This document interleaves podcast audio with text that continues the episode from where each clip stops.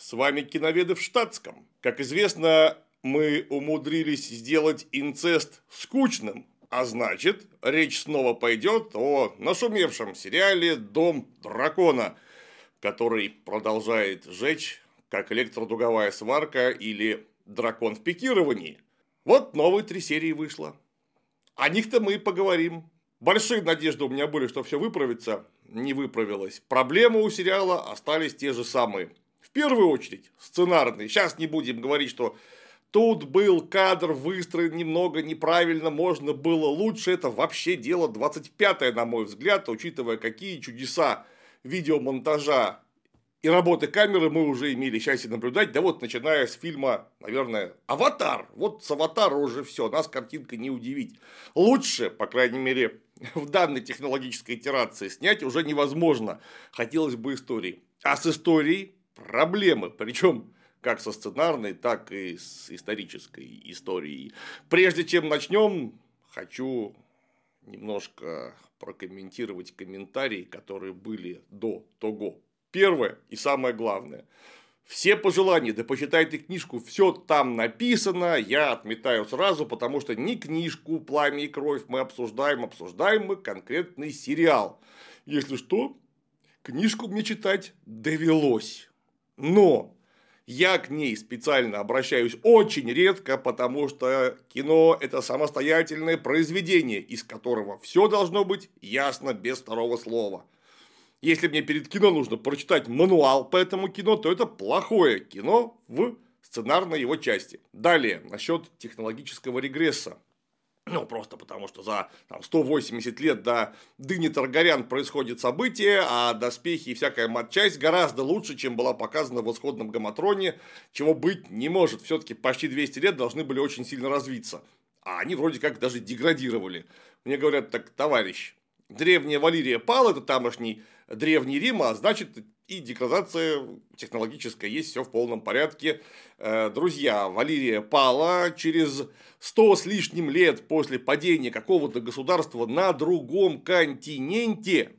Запомните, на другом континенте. Вот в Вестеросе люди в описываемом сериале ходят в полных латных доспехах, да, очень паршиво сделанных, но тем не менее, полных латных доспехах, там у них платье роскошное, все такое прям замечательное. И вот на этом же континенте почти через 200 лет делается что-то гораздо хуже. Почему? Такого просто не бывает. Потому что если мы имеем в виду то, что там показали в Доме дракона, а там по уровню материальной культуры это где-то около 15 века, то вот прибавьте 200 лет, и получится уже ранние капиталистической революции, э, начало промышленной революции и так далее, и так далее. Это все совершенно не работает. Поэтому, да, катастрофа Валерии на другом континенте, там за сто с лишним лет перед описываемыми событиями, на этот континент, учитывая уже имеющийся уровень материальной части, повлиять никак не мог.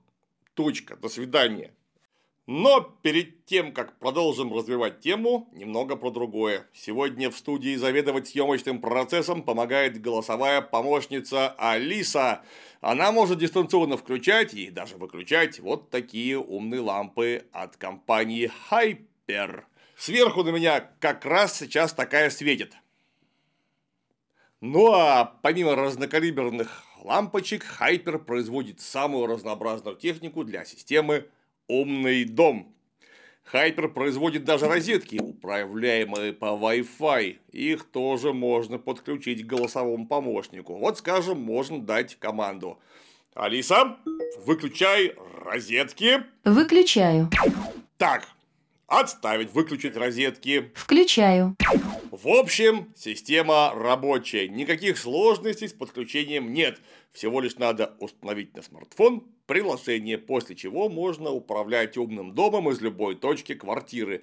Также есть вариант настроить сценарий работы для каждого умного прибора. Когда включится, когда выключится, в каких режимах, по каким дням будет работать.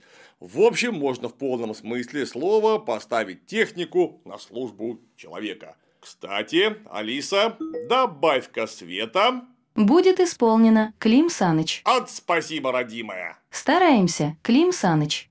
В общем, если ты не готов вот так сразу доверить искусственному интеллекту управление всем домашним хозяйством, то лучше начать с разноцветных лампочек от хайпер. Выбор размеров и форм богатый, а светить они будут ровно так, как тебе хочется в данный момент. Хоть холодным белым, хоть теплым желтым, хоть красным цвета крови драконьего пламени. А узнать больше про систему умного дома и всяких полезных устройствах сможешь по ссылке под роликом. Жми. Теперь следующие три серии. Начинается первая из них просто прекрасно сценой сватовства. Вот какие-то герцоги-графы. То есть, совершенно явно точно высшая аристократия семи королевств. Кстати, я вот не помню, а там к тому времени Дорн-то уже завоевали или еще нет? Может быть, тогда не 7, а 6? Ну, как бы то ни было, вот высшая аристократия всего континентального королевства стоит перед принцессой каким, каким-то ее помощником в зале, выстроившись в очередь, затылок друг в другу и занимаются тем, что самостоятельно рекламируют себя, ну вот что неплохо бы за меня выйти замуж, потому что у меня хороший замок, и он вроде бы не такой уж и новый, но замечательно расположен, прекрасные виды. А это что, биржа труда, что ли? Но выглядит это именно так, как биржа труда. Я там когда-то бывал давным-давно, в 90-е. Очень похоже. Так вот, с высшим аристократом так поступать нельзя вот стоит какой-то мегаграф герцог Маркиз и рассказывает про себя королеве, точнее, прошу прощения, принцессе, и сам вынужден прерываться, идти до столика, где стоит кувшинчик с бухлом, себе наливать это бухло, прополаскивать горло и дальше излагать.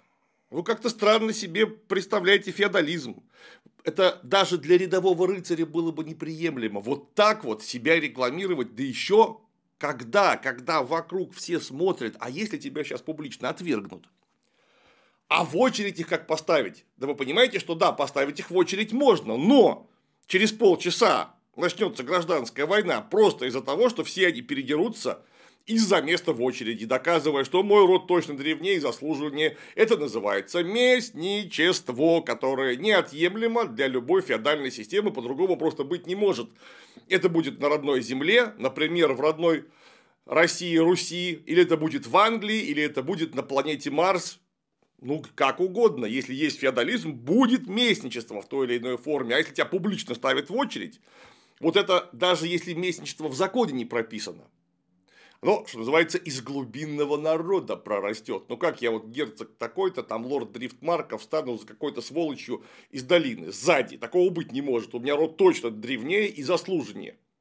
Я сейчас начну из этого войну, ну, как минимум, поссорюсь со всеми.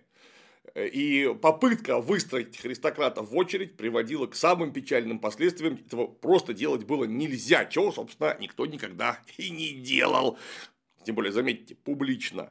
Принцесса Таргарян не отстает от создателей сериала, и, а может быть, они за ней не поспевают, потому что вот смотрит на всех этих построенных благородных людей в очередь и отпускает едкие замечания. Вот первый барон такой с большой бородой, она говорит, что правда моя прабабка была так прекрасна, говорит, это же было 50 лет назад, я девочка, вот, и говорит, 50 лет назад.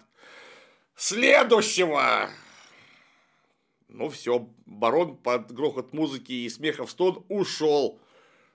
Это у нее, видимо, после этого большая любовь э, в той самой точке феодальной опоры будет, вот после таких выступлений. Дальше выходит юноша лет 14, который рассказывает про себя всякое, в частности, что ваши ночи будут спокойными под моей защитой, и вся высшая аристократия вообще не отстает, продолжая стендап на бирже труда защитой, у принцессы есть дракон. Дальше, внимание. Тупой ты выродок! Это вот один аристократ обращается к другому аристократу публично. Ну, опять же, сейчас, сейчас будет поножовщина. Или, повторяюсь, гражданская война. Кстати, что и произошло. Потому что мальчонка выхватывает меч и бросается на своего коллегу по опасному феодальному бизнесу. Принцесса такая, ой, все, я не могу на это смотреть, мы немедленно уходим. Ну и они все уходят. При этом мальчонка умудрился воткнуть здоровенному мужику меч в пузо, как так получилось, мы не будем обсуждать, воткнул. И всем пофигу.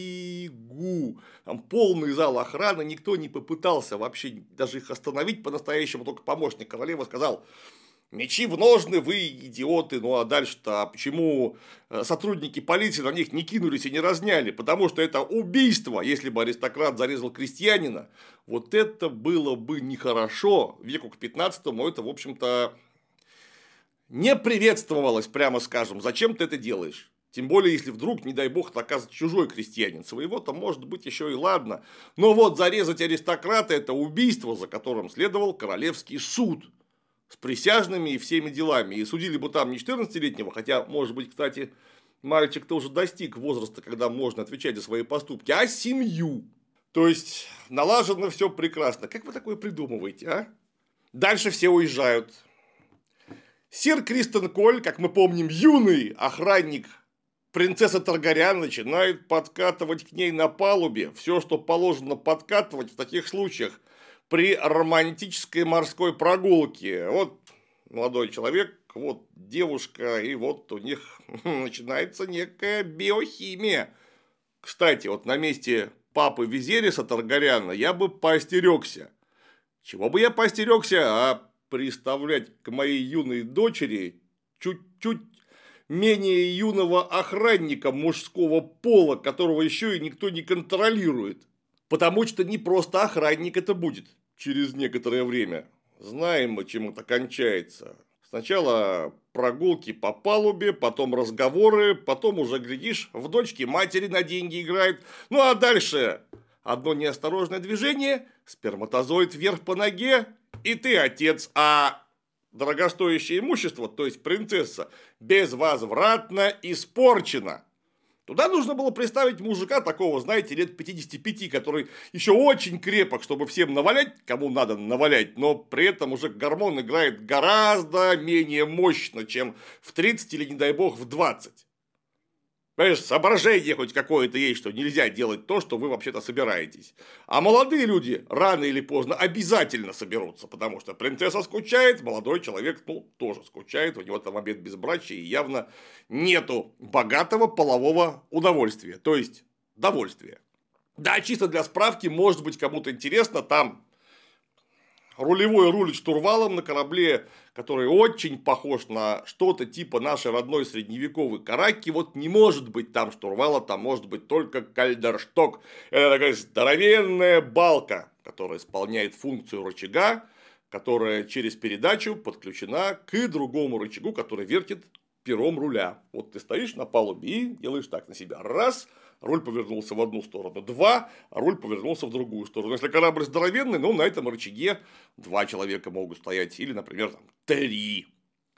Кальдершток сделали ровно потому, что корабли стали увеличиваться, стала подниматься задняя надстройка, и человек, который управляет рулем при помощи румпеля, то есть рычага, который подсоединен к рулевому приводу под 90 градусов перпендикулярно он просто перестал видеть, что перед ним происходит. Приходилось слушать, что ему там орут с верхней палубы, что не очень здорово. Поэтому нужно было сделать что? Правильно, к рычагу, который подключен к рулевому приводу.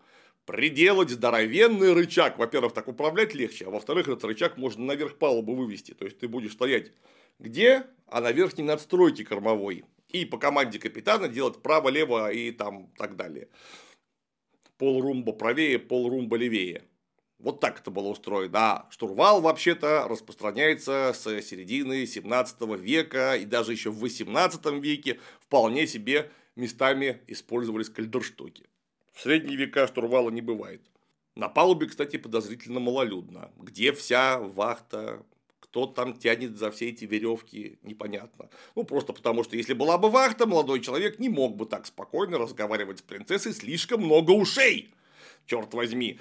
А вот принцесса возвращается. Вот ее бывшая подруга, ну, вроде бы еще и нынешняя подруга, королева.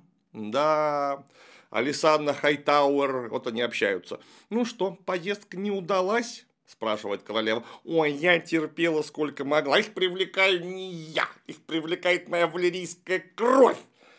Для потомства. Как должно быть романтично сидеть в замке и плодить наследников? Это принцесса излагает, надо ли говорить. Тетя, я понимаю, что пытаются из тебя показать яркую необычную снежинку. Но что ты, черт возьми, такое несешь? Даже нет, не ты. Сценаристы, что вы ей в рот напихали? В рот такого напихивать нельзя, это же средние века вы показываете.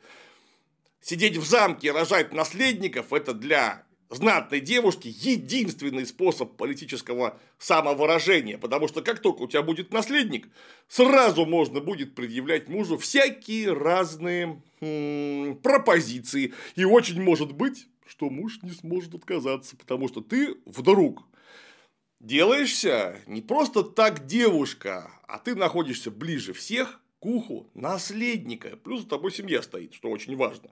И вот ты была просто девушка, которую никто не слушает, а вот теперь ты королева-мать, ну или принцесса-мать, например. И ты делаешься политической фигурой, это единственный способ, настоящему единственный способ организации феодальной женской карьеры, о чем все эти негодяи, пауки-эксплуататоры, вот примерно такого возраста были неплохо осведомлены. Во-первых, им об этом рассказывали, во-вторых, они смотрели, как организована жизнь при дворе. Ну а что? Папенька-то не разозлился, со значением спрашивает королева, зная добрый характер собственного мужа, отца представленной принцессы. Друзья, папаша вообще про такое думать не должен. Папаша должен действовать, потому что вот 10 лет принцесса уже вперед помолвлена, 15-16 месячные начались уже так с гарантией, чтобы, и вот она уже замужем. Никто его вообще не спрашивает, хочешь ты, не хочешь ты взяли за шиворот, расписали в ЗАГСе и давай. Ну, то есть, работай по феодальной структуре своей. За кого замуж, а за кого выгодно. Принцесса, скорее всего, даже не увидела бы его физиономии до свадьбы. Такие случаи известны даже не десятикратно. Сотни раз бывало такое, когда знатных девушек выдавали замуж вслепую. Ну, в смысле, для нее-то вслепую. Ой, похоже, отец мечтает меня продать лорду с большим замком. Да, похоже. Понятно, что многим юным девицам, возможно, это не нравилось. Ну, потому что они начитались рыцарских романов, у них в голове какие-то министрели, приключения, крестовые походы. Но возможности возражать у них очень мало имелось. Подумай, что тебе не нравится. Вот вся эта тупейшая и очень нудная замутка, которая продолжается, внимание, уже четвертую серию, серии не маленькие, по часу. Вот уже 4 часа нам показывают, как сватают принцессу Рейниру. А она не хочет, она такая необычная. Это просто бред. Во-первых, это А. Скучно. Б. Затянуто можно было за 15 минут нам эту экспозицию выдать, что принцессу пытаются выдать замуж, а она сопротивляется. Так вот, конфликт с замужеством, с вотовством и всем вот этим вот можно было вполне решить по-другому, если бы около принцессы вились мощные лорды, ее родственники, которые бы наушничали королю, ну, мама уже умерла, к сожалению, самой принцессе, лорду Деснице о том, куда по-правильному нужно выдать принцессу. И вот, например, принцессу такие выдали за кого-то замуж, а она тут же организовала в замке замесь первичной ячейки общества гнездо разврата, организовав, опять же, мощнейший адюльтер. Вот это был поворот Тут же бы адюльтерируемые люди бы включились, потому что за ними тоже стоят некие политические силы. И готов конфликт, причем он был бы интересный, веселый и не тупой. А это занудно, тупо. И что вы делаете 4 серии? Вы хронометраж забиваете? Ну, походу, да, забиваете хронометраж. И вот опять же, как нам принцесса сообщает, а мою мать заставляли рожать, и в конце концов ее это убило. Это она дяде Деймону рассказывает. Говорит, то, что случилось с твоей матерью, трагедия. Ну и ты тоже. Что ты, черт возьми, такое несешь? До появления антибиотиков и грамотного рода вспоможения, а также вообще понимания в широком смысле гигиены этого процесса, две главные группы риска. Младенец, потому что он, скорее всего, не доживет там, до 7 лет. И мать, материнская смертность родами, это был просто бич всего средневековья, и не только там вплоть до 18-19, а местами и 20 века. Местами это нашими местами в Российской империи, когда 10 тысяч человек окормлял один сельский доктор, ё-моё, земский доктор, это ж так здорово. Мы, кстати, возвращаемся к практике земских докторов, осталось пропорцию довести до правильной. Один доктор на 10 тысяч человек. Вот тогда будет хорошо, потому что раньше было лучше, нужно делать так же. роды – это риск. Неважно, ты будешь крестьянка, барыня или королева. Вы просто посмотрите, сколько королев скончались от неправильно организованных родов, от каких-то дефектов при родах. Но вот просто скончались и все. Все об этом были прекрасно наслышаны, потому что у них это происходило просто на глазах, когда у тебя 10 детей, из них пятеро умерло в младенчестве. Рожая десятого, девушка скончалась, а то и первого, учитывая, когда их выдавали замуж и начинали яростно консумировать браки. Мы помним, что чернокожего валерийца Вилариона обидели, потому что король как-то не смог сойтись с его дочерью и взял Александр Хайтауэр замуж. И он расстроился, да, и вроде как на совещании выяснилось, что он собирается отдать дочь за сына морского владыки Бравоса, организовав союз враждебной триархии на другом континенте. Все со значением сразу посмотрели на принцессу, и принцесса насторожилась, точно понимая, что вольные деньги-то кончаются.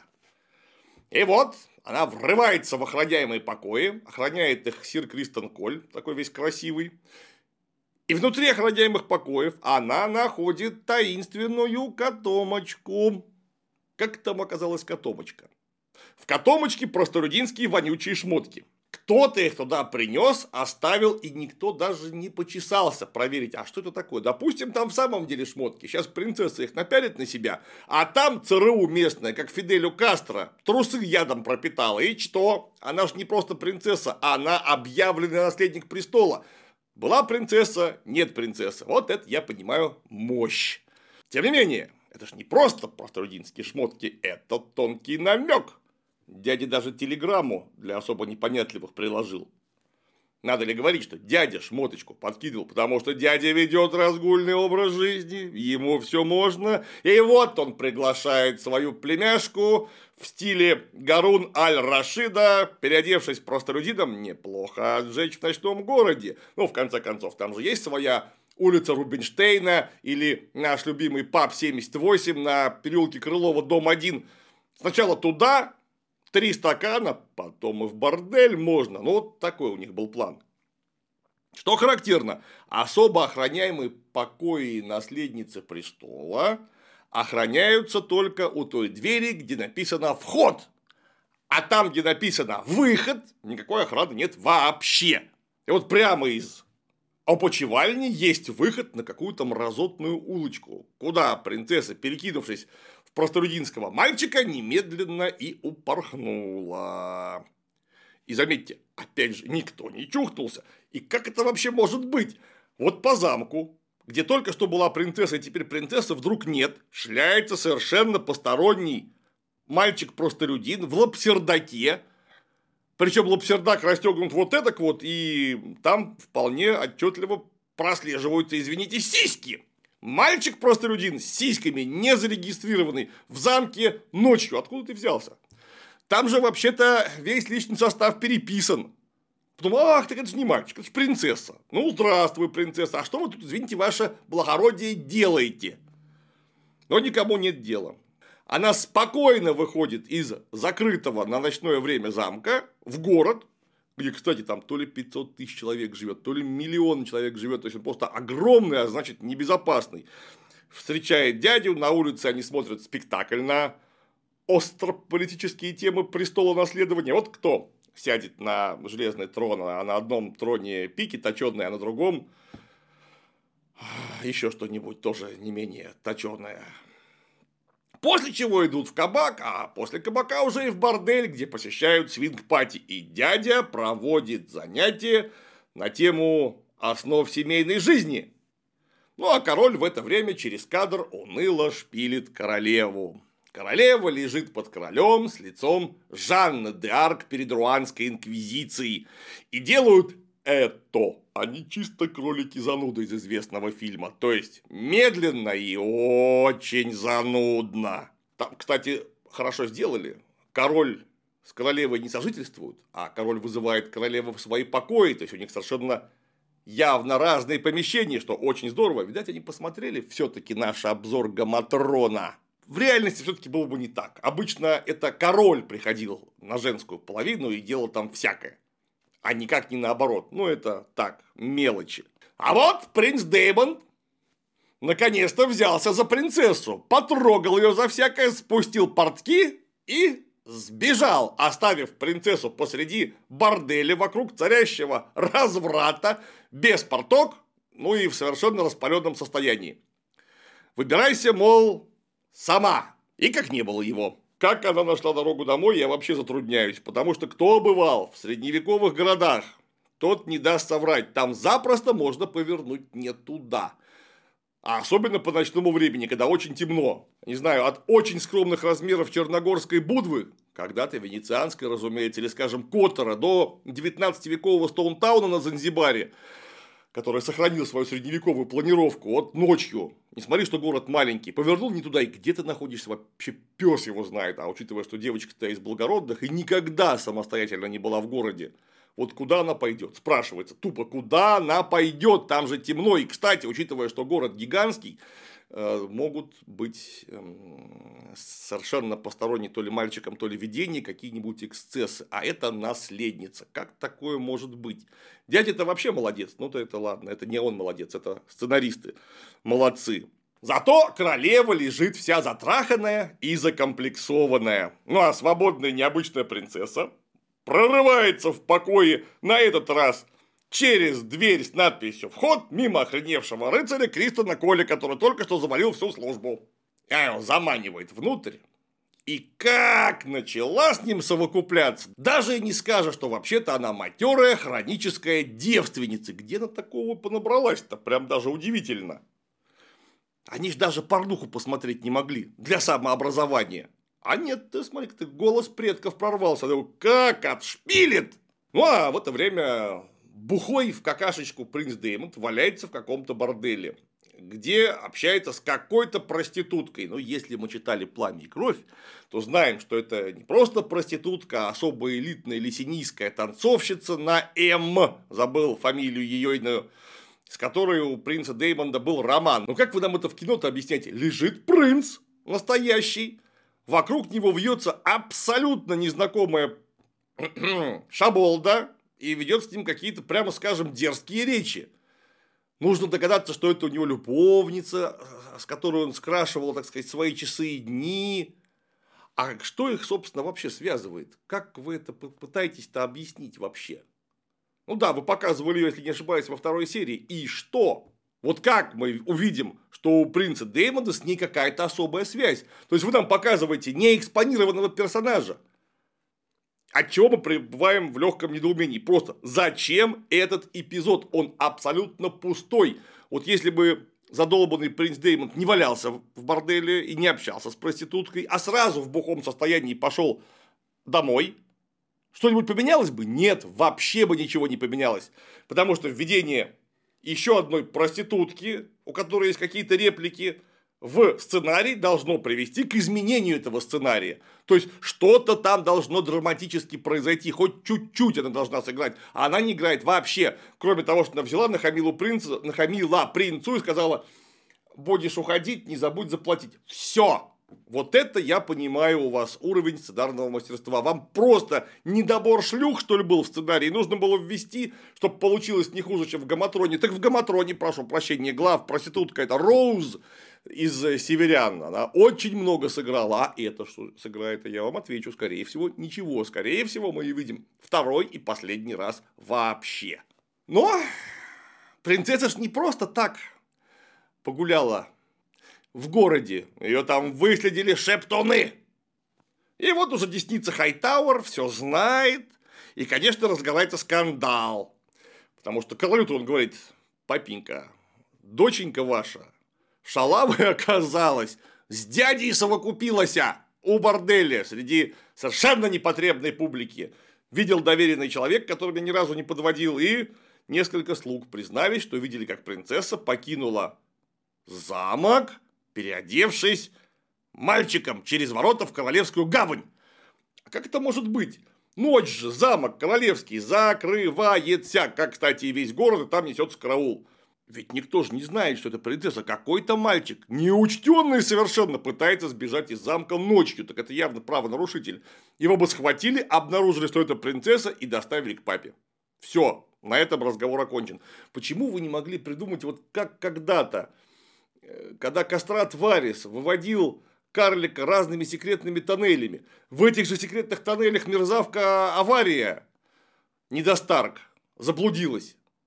Потому что там очень много тайных туннелей. Почему она не могла этим тайным туннелем выбраться? Ибо дядя мог подсказать, что нажми на третий камень сверху, выпадет огромная черная дильда, не обращай внимания, это не моя, а потом откроется дверь, иди.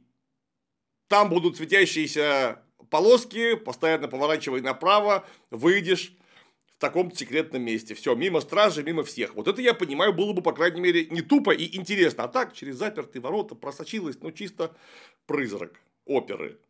The Phantom of the Opera is here. Ну, какая чушь, а? А весь этот тухлый базар подслушивает королева. Вот уже королева все знает, что девочка Рейнира умудрилась погулять. Ну и, конечно, после этого принца Дэймона, воспользовавшись его не совсем здоровым состоянием, приволакивают почти голову в замок, как неразумную гориллу, головой по ступенькам, пенькам, пенькам. Там с ним суровый разговор, вообще ты мерзавец, опозорил мою дочку. Ну а дочка-то потом король и говорит, что допрыгалась. Все теперь, как я скажу, так и будет. Выйдешь за сына лорда Велариона, за Лейнера, и попробуй только не вякнуть. Но, конечно, принцесса, а ты тогда десницу репрессируй, он настучал на меня, вообще шпионил это мерзко. Я выполню свой долг, а ты свой. В какой долг короля? Репрессировать собственного премьер-министра за то, что он засек твои падла безобразия? Ну, в чем смысл? Ну, однако нет. Товарища Аттона Хайтаура выгнали. Ну, дальше следующая серия не менее мощная. Потому что начинается все с того, что принц Деймон выгнанный наконец к законной супруге, мы же помним, он женат на леди Рея Ройс по кличке просто бронзовая сука. И вот эта бронзовая сука едет по родной долине на охоту с луком в доспехах одна без ансамбля. Это просто удивительно рядом. А ведь так точно нужно делать, потому что если на тебя стадо волков нападет, я не знаю, или прайд медведов, или случайно забредший горный крокодил, или совершенно не случайно забредшие, а проживающие там около долины на законных основаниях не менее горные немцы, как наш любимец Шага, сын Адольфа, и сделают с тобой что-нибудь, неважно, это будет крокодил, бегемот или горцы. Вот точно нужно ходить без охраны на охоту, черт знает где. В конце концов, ты же можешь с коня упасть и сломать себе хвост кто тебе тогда поможет? И ведь казалось, что мои опасения совершенно не напрасны, потому что она встретила любимого мужа, а любимый муж опаснее, чем и горный крокодил, и горцы вместе взятые. Не дождавшись, пока жена ему как следует нахамит, он сделал лошади «бу!».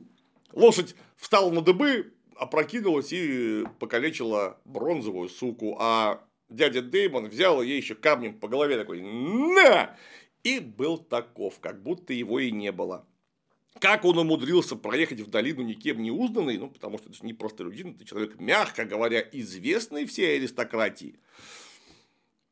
Даже путешествуя один, у него было крайне мало шансов туда прокрасться. И как он обеспечил себе алиби, ведь потом-то у него идея забрать приданное жены, у которой нет наследников, себе.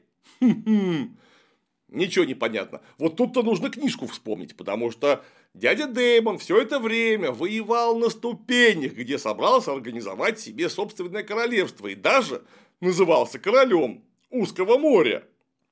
Тут-то вкинул он сразу свою корону. Э, брату сдал, а по факту он в это время еще воевал там. А вот леди Ройс в самом деле разбилась на истребиной охоте. И весь конфликт разгорелся именно потому, что дядя Дэймонд не консумировавший брак, а значит не сделавший брак до конца законным, прискакал немедленно в долину требовать наследства, чем безумно раздразнил всех э, тамошних феодалов. Ну какого, собственно, лешего? Ты кто?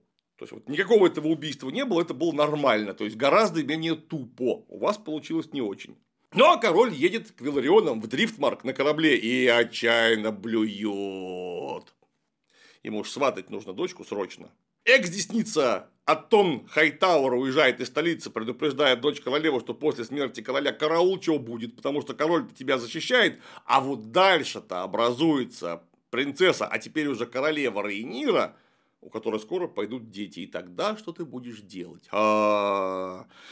И вот под грохот музыки и смеха в стон заканчивается к четвертой серии, нуднейшая, тупейшая эпопея со сватовством королевы, прошу прощения, или даже к пятой. К пятой серии заканчивается нуднейшая и тупейшая эпопея. Вот только теперь, к середине пятого эпизода, король умудрился выпихнуть охреневшую черь за Вилариона-младшего. Лейнер Виларион оказался не просто черный валериец, он оказался черный пидорас-валериец. Вот, так гораздо лучше. Кстати, он заодно еще и кузен принцессы Рейниры, так что повесточка, как бы теперь это двусмысленно не звучало, соблюдена от и до. А Рейнира на корабле опять общается с Сиром Кристоном Колем, который уже ей заправил и теперь обладает неким влиянием на нее, понимаете ли, почти родственник. Вот в полном одиночестве как можно быть на средневековом корабле в полном одиночестве на палубе, я не знаю, но тем не менее в полном одиночестве он рассказывает, что уедемте в Эссос, будем свободны и счастливы. А принцесса и говорит, в смысле, у меня тут железный трон и долг, оно вообще-то важнее всяких ваших этих счастьев. Ну а если вы насчет счастья, дорогой рыцарь, так я с мужем будущим только что договорилась. Он заднеприводной, ему все это не очень интересно. Мы брак распишем, консумируем, ну а дальше я буду к вам ходить. Все останется как раньше. Но гордый рыцарь недовольный. То как-то я что, наложницей что ли буду? Эскортницей мне предлагаете стать? Нет, не готов, я и так все свои клятвы опомоил. Не буду я с вами больше делать это. Я и так обед гвардии нарушил, чтобы с охраняемыми персонами и не только не делать это. Ну а корабль, между тем, красиво прет по морю без единого человека на палубе вообще. Это не знаю, как получается у них. Ну, а сир Кристон, приехав в расположение, немедленно признался королеве, что есть грешок. А именно, он это, ха-ха, принцессу охраняемую тогосеньки. Зачем он сдался королеве вообще непонятно. Ведь его же никто не спалил. Вообще никто не спалил. Он сам взял и расчехлился. Почему? Вот кто бы объяснил. Вот этого диалога, где он говорит, что не хочу быть твоей эскортницей, явно недостаточно. Потому что молодой человек вообще-то очень сильно расположен к принцессе Рейнире, что нам показано по всему фильму. Прямо очень сильно расположен. Зачем он ее фактически сдал? Ведь он не себя сдал, он свою эту даму сердца сдал. Потому что по всем феодальным понятиям это именно дама сердца. У нее вот-вот будет законный муж, а любить, а при этом она будет э, своего рыцаря. Это нормальное явление. А он взял и все абсолютно куртуазные обычаи, ну того, разрушил. А королева расстраивается. О, у меня аж прям слезы красивые, крупные потекли. А почему, собственно? От того, что принцесса имеет некоего сокоечника, Ей вообще не холодно, не жарко. Вот у нее мужик вот-вот появится. И пойдут дети, которые будут претендовать на престол. После чего и сама королева, как только она вдовеет, и ее иные детишки будут не очень-то нужны. Было бы дело в какой-нибудь Турции, вот всех этих побочных родственников немедленно бы ослепили или оскопили, или и ослепили, и оскопили, и приставили к делу в виде евнухов, чтобы они опасны не были, или задушили бы шнурочками аккуратно. Но все-таки тут про Европу речь, такого не бывает. Вот из этого нужно было расстраиваться. А то, что там у подруги, у бывшей на стороне пихарь образовался, вообще по барабану. Наоборот, радоваться надо. Ты ж секретики узнала. Хотя, с другой стороны, может быть, она завидует. После чего началась мощнейшая свадьба. Ну, там, правда, хоть столы расставили правильно. Вот там выше соли, королевский стол, дальше столы для людей знатных, но менее знатных, дальше там ниже соли для всякой сволочь. В общем, видимо, все-таки смотрели наши разборы Гаматрона. Вот всех этих фуршетов там больше почему-то не показывают, дебильноватых. А вот лорд, командующий Королевской гвардии, лично объявляет гостей. Сейчас там лорд такой-то выйдет, теперь лорд секой-то. Ну, как так? Такое может быть? Для этого же Геральды есть, вы их даже на турнире показывали, которому нужно глотку драть. Потому что могучему рыцарю, да еще и при нехреновой должности, вот так перед всеми попкой выступать, ну это же западло. Это же не его дело распинаться, кто там, куда, зачем приедет. Тем более, что да, конечно, он человек образованный по феодальным меркам, но он же может какой-нибудь герб перепутать. И случится неудобство. Зачем это надо? Специалист должен заниматься. У вас что, на Геральда 20 миллионов долларов, которые на каждый эпизод выдали. Денег не хватило. Странно. Ну и, конечно, королева явилась в одиночестве на пир в зеленом платье со значением, потому что в цветах дома Хайтауэров. Таким образом, бросив вызов принцессе Рейнире. Вот тут, конечно, в кино не дотянули, потому что вот в книжке дотянули хорошо. Принцесса Рейнира, правда, не на перо, а на турнире, была одета в таргаринские цвета, черная с красным. И таким образом, все, кто болел за Рейниру, стали одеваться и, и делать себе черные бейджи и вымпелы, а те, кто болел за Алисанту Хайтауэр и ее потомство, стали одеваться в зеленых, таким образом соорудив партию черных и зеленых, каковая цветовая дифференциация во всю феодальную эпоху была очень распространена, да вот начиная буквально даже с Византии, с 6 века, с восстания Ники, когда болельщики и беснующиеся тифользи на колесничных скачках тоже были разделены по партиям на цвета, и каковые цвета являлись еще и цветами политических партий. Вот это было бы хорошо. А тут нет принцессы в белом, ну, потому что свадьба должно быть именно в белом, хотя это не 21 век и даже не 19, а все-таки далекое средневековье и э, не докрутили. Зря они это. Было бы хорошо. В книжке было умно придумано, у вас не очень. Ну и что, все выпивают за здоровье молодых, начинаются пляски до упаду под хорошо узнаваемые, отлично стилизованные, вот тут нужно похвалить средневековые паванны. Все там танцуют, прям замечательно. Ну и, конечно, танцуют, разговаривают. Потому что рыжий задний дружок будущего короля-консорта, сир Джоффри Монмаут, а так та та та та подходит к Сиру Кристону Колю, который там на карауле стоит, и давай ему в уши дуть, мол, а я ваши секретики-то знаю. И вот теперь смотрите-ка ты, будем охранять наших милых от всей души, потому что все знают вот наш секретик, потому что мы это все разведку проводим не с той стороны, с которой природой положено, а мы знаем ваш секретик. Ну и сир Кристон Коль посмотрел на рыжего пихаря с большим значением. Кстати, откуда Джоффри Монмаут узнал про такие м-м, прегрешения? Королева знает. И все, больше никто не слышал, не видел, откуда этот-то узнал. Это же совершенно невозможно, чисто по хронометражу. Ну нет, как-то узнал. В это время там еще замечательная сцена, где Геральт Ройс из долины прибежал угрожать э, дяде Дэймону, мол, знаем мы про вас всяко, откуда ты знаешь, ты же ничего не видел, ё-моё. А, этот его хорошенько сажает на жопу, говорит, я к вам еще за преданным ты вернусь. Между прочим, в следующей серии никакого явления за преданным не будет, что очень странно. В это время средневековая дискотека, все яростно отплясывают, и тут вопль «Ой!» Ай-яй-яй! А там сир Кристен Коль уже сел сверху, ха-ха, на Джоффри Манмаута и давай ему башку в каменный пол заколачивать. Куда смотрит стража?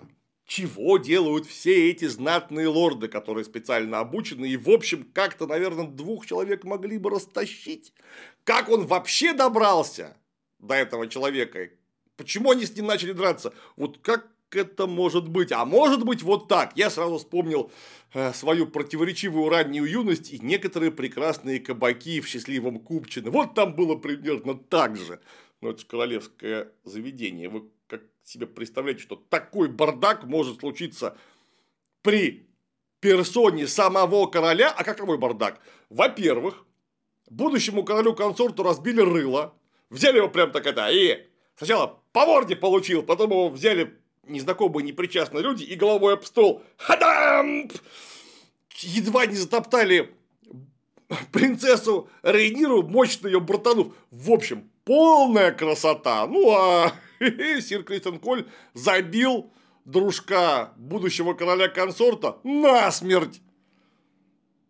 Почему он его забил насмерть? Что случилось? Вы хотя бы попытались бы это объяснить сценарно? Нет, ни хрена. На самом деле там был турнир. И так как сир Кристен Коль выступал защитником королевы Александры Хайтауэр, будучи отвергнутым принцессой Рейнирой, у него взыграло ретивое, и он очень сильно на мили набросился на сира Джоффри Монмаут и случайно нанес ему смертельную травму по запаре. Не на перу, набросившись с латными перчатками на молодого человека. А на турнире где-то было бы нормально. Да, там случались смертельные случаи, очень редко, но это было. И это была трагедия. А вот так его взял и завалил перед всеми на перу, да еще вручную, не чтобы ножиком тыкнуть. ну, зачем вы такое придумываете, а? Кошмар. Тут же, не смывая мозгов Сира Джоффри Банмаута, чтобы не затягивать, немедленно расписали законным браком чернокожего педика Сира Лейнера и принцессу Рейниру. Король переживаний не выдержал и даже наладился в обморок. Я, честно говоря, думал, что он помер. Ну, а сир Кристен Коль пришел в Богорощу, разделся, сел на коленки и собрался сипукнуть. Но королева говорит, а ну-ка, стойка, не спеши сипукать. И он не сипукнул. Все, серия кончилась. Ну, потом начинается следующая серия, которая чудовищно скучная. Мы даже пересказывать-то целиком не будем, потому что там очень мало чего происходит. Это еще что такое? Неужто Тьма, пришедшая с Ладожского озера, накрыла ненавидимый прокуратором город. Но, к счастью, у нас есть умная техника. Хайпер с голосовым управлением.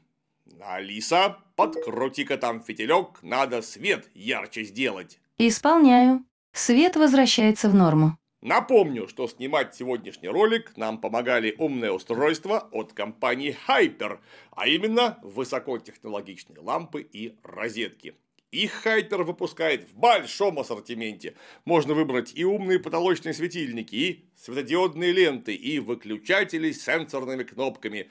Есть универсальные пульты, подходящие для любой техники. Да и сама по себе смарт-техника у Хайпер имеется. Плиты, аэрогрили, увлажнители воздуха, вентиляторы, видеокамеры для частного дома и так далее. Ассортимент умного оборудования довольно широкий. Голосовое управление устройствами осуществляется не только с помощью Алисы. Техника от Hyper слушается команд и Маруси, и Сбер-салюта, работает все по Wi-Fi, настраивается легко. В общем, не зря девайсы называются умными. Ознакомиться и выбрать что-то для себя сможешь, пройдя под ссылки под роликом. Жми. Там мне единственное, что сразу удивило, вот сир Кристен Коль стоит на страже. Лето уже прошло немало охраняя покой королевы. А как его не наказали-то за то, что он при толпе свидетелей совершил убийство? Вот кто его отмазал? Как вообще это вообще физически возможно? То, что он на турнире человека нечаянно приголубил, это, извините, рискованный спорт. А вот то, что он набросился и разбил башку об каменный пол, Знатному аристократу этого быть не может. Были бы последствия. Но нет, никаких последствий. Почему? А потому что. Догадывайтесь сами. Да, конечно, королю просто сплохело, он не помер, продолжает жечь. Тут опять же, вот уже вопросы к сценарию. Если вы уже засрали весь лор, так почему вы короля вот прямо там не приморили? Вы, вы же могли. И вот у вас прямо сейчас, только что, есть вполне конкретная замутка на очень бодрое развитие сюжета. Опять же, да, очень сильно мимо книжки, но гораздо бодрее, чем есть, потому что король умер, а у вас есть король-консорт и королева, которую не очень-то любят за ее скотские выходки. Все, короля нет, защищать ее больше некому. У нее сейчас появятся наследники и начнется гражданская война. Это очень быстро и динамично могло бы быть. Но нет, Королю просто сплохело, зачем он там вообще падал, тогда неясно. И начинается тягомотина. На еще час. В ходе тягомотины выясняется, что дядя Деймон находится в Эссосе. Кажется, он в город Пентас приехал, где его склоняли остаться вместе со своей новой любовницей, а именно Лианой э, Виларион, или Лейной, Лейной Виларион, такая черная красивая женщина, чтобы они там с драконами вместе защищали Пентас от разных негодяев. И все, у этих уже дети, чуть ли не внуки, я имею в виду Дэймона и Вилариониху. А когда они успели полюбить друг друга настолько сильно? Это они вот так вот переглянулись на Перу в прошлой серии, и все, дети пошли. Сделали монтаж десятилетний. И вот тут-то, конечно, да, опять сценарные проблемы. Вы ввели тетеньку Виларион вот буквально в прошлой серии, по большому счету. И вот у вас вдруг она уже имеет сердечную связь с принцем Деймоном, у них уже куча детей, и она при этом страдает и говорит, что хочет домой и хочет э, умереть не как разжиревшая помещица, а как настоящий драконий всадник. Мы не знаем, кстати, как умирает настоящий драконий всадник, нам ничего про это вообще не сказали. И ей попытались сделать очень накаленную, насыщенную, драматическую судьбу, потому что в итоге она, как и очень многие, э, не может разродиться, ей очень плохо, она бежит к своему дракону и говорит Дракарис. Ну, дракон ее с пятого раза испалил. Ну, видишь, что что-то нехорошо. Ну, испалил, короче говоря. Вот должно быть ее жалко, а ее не жалко. Ну, кроме того, что человек сожгли заживо, это всегда неприятно. Но ее не жалко как персонажа, потому что ее за час сценарного времени не смогли раскрыть, и вообще непонятно, зачем она там нужна. То, что нас дядю Деймона ведут в объятия принцессы, точнее уже, наверное, королевы Рейниры в будущем, вот это понятно без второго слова.